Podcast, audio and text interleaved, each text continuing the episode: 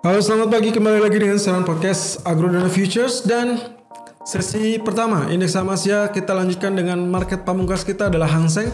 Dengan areal pembukaan pagi ini berada di kisaran 24303 dengan mencapai areal tertinggi 24440 sementara areal terendah adalah 24176 Oke running price ini berada 390 kurang lebih mundar mandir sejak tadi dari 435 sampai ke areal 300-an ya kurang lebih di, di 3 325. Oke, ini ini kita lihat ya potensi dari daily chart.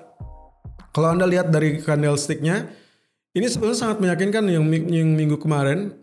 Ya, saya coba bandingkan dengan grafik 16 April uh, doji candle ditutupnya, lalu kemudian dia terbantu gap up di hari Jumat dengan areal tertinggi 24685 ditutup di area 24351. Sementara pagi ini dibuka 303. Nah, berarti gap down tapi tipis ya. Lagi-lagi ini adalah tipis untuk indeks saham Asia kali ini. Jadi kemungkinan potensinya kenaikannya masih masih tersendat juga nih. Kita berarti punya patokan ya kalau untuk kenaikan berarti dia harus melewati areal uh, 24685. Ya, pagi ini kita baru mencapai 24440 ya. Um, well, saya tidak tahu. Kalau lihat dari potensi candlenya ini justru cenderung kembali ya seperti dengan apa yang terjadi dengan Kospi ini.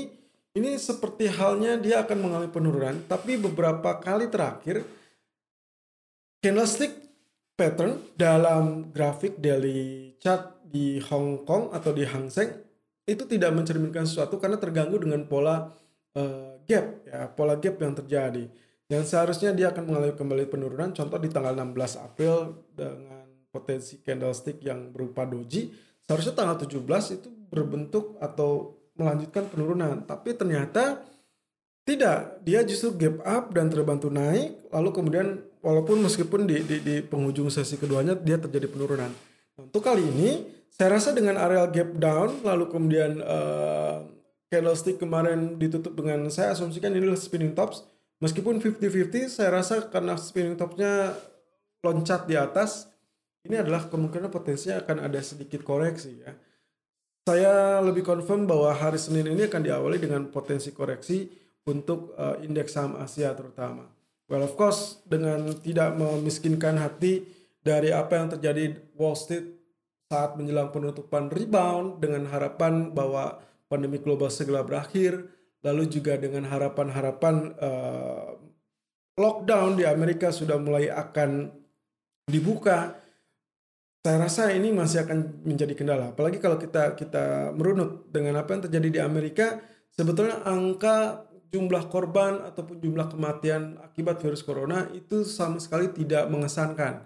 Saya tidak tahu kenapa mereka cenderung mencoba memprotes kebijakan tersebut bahkan sang gubernur diprotes untuk membuka kembali lockdownnya karena tidak efektif. Tapi juga Trump bersikukuh bahwa di penghujung April ini akan akan mulai dibuka ya untuk aktivitas ekonomi of course itu sebetulnya sangat mendukung dan roda ekonomi setidaknya tidak terlampau parah berdampak kalaupun misalkan terjadinya pandemi. Jadi contoh kalau misalkan mereka melakukan lockdown tapi masih bisa melakukan aktivitas produksi, saya rasa itu akan mengimbangi Nah ini yang yang coba dibaca oleh Trump kesempatan ini sambil juga melihat dengan uh, membandingkan beberapa negara lain. Contoh, uh, well of course Indonesia saja masih tetap berjalan, lalu kemudian negara-negara lain. Tapi apakah pandemi global ini akan uh, relatif teratas atau tidak? Justru ada beberapa pengamat juga yang memandang negatif. So dengan demikian potensinya masih cenderung dalam uh, koridor uh, kehati-hatian atau kewaspadaan dari para pelaku pasar. So untuk uh, Hang Seng sendiri berita terbagus pagi ini itu pun sudah terbaca oleh pasar sebetulnya dengan ekspektasi di beberapa periode sebelumnya. Ya, pagi ini PBOC People Bank of China memangkas suku bunga pinjaman uh, untuk kategori 1 dan juga 5 tahun.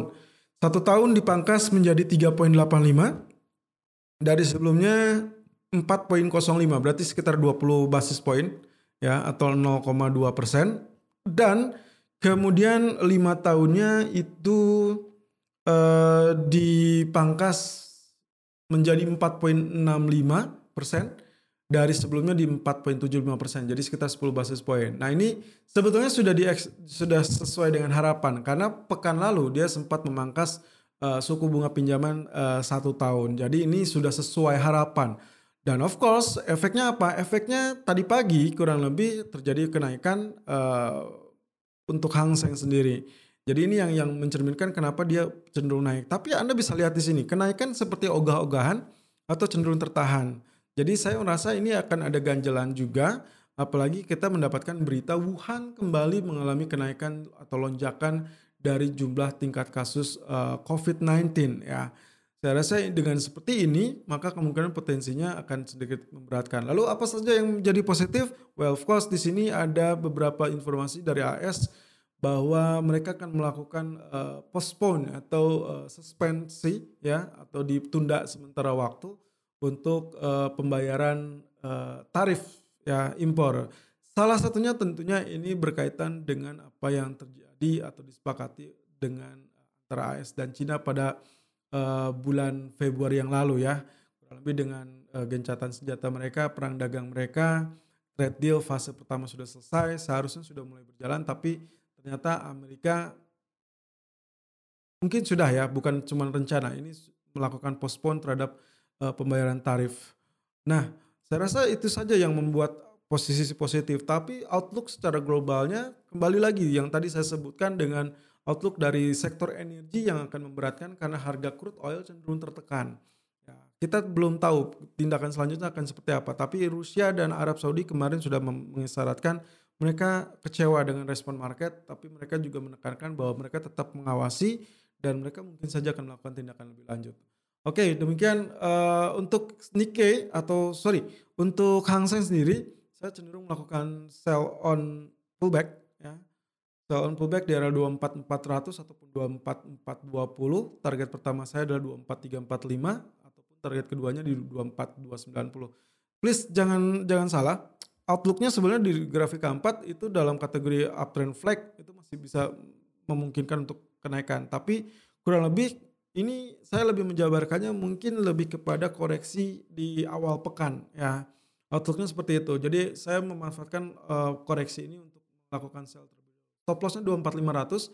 Saya mengantisipasi kalau ternyata 24500 kembali terwujud. Tapi ingat PR kita kemarin 24550 dia untuk melakukan rally ataupun stabilitas rally harus berada di kisaran atas 24550 dan ternyata sampai pagi ini belum belum muncul. Kemarin dua dua kali ya, dua kali sempat muncul dua empat enam ratus ternyata dia tidak stabil, ditutup lagi di bawah lima lima puluh. Jadi itu yang mengakibatkan saya merasa secara teknikal ini masih akan ada. Oke, demikian untuk ulasan indeks saham Asia pagi ini. Kita akan ketemu lagi dengan sudut pandang Agoradana edisi Senin, apa yang akan terjadi untuk kali ini dan juga beberapa ekonomi kalender yang harus diawasi. Selalu gunakan stop loss dan risk management sesuai dengan equity dan strategi trading Anda.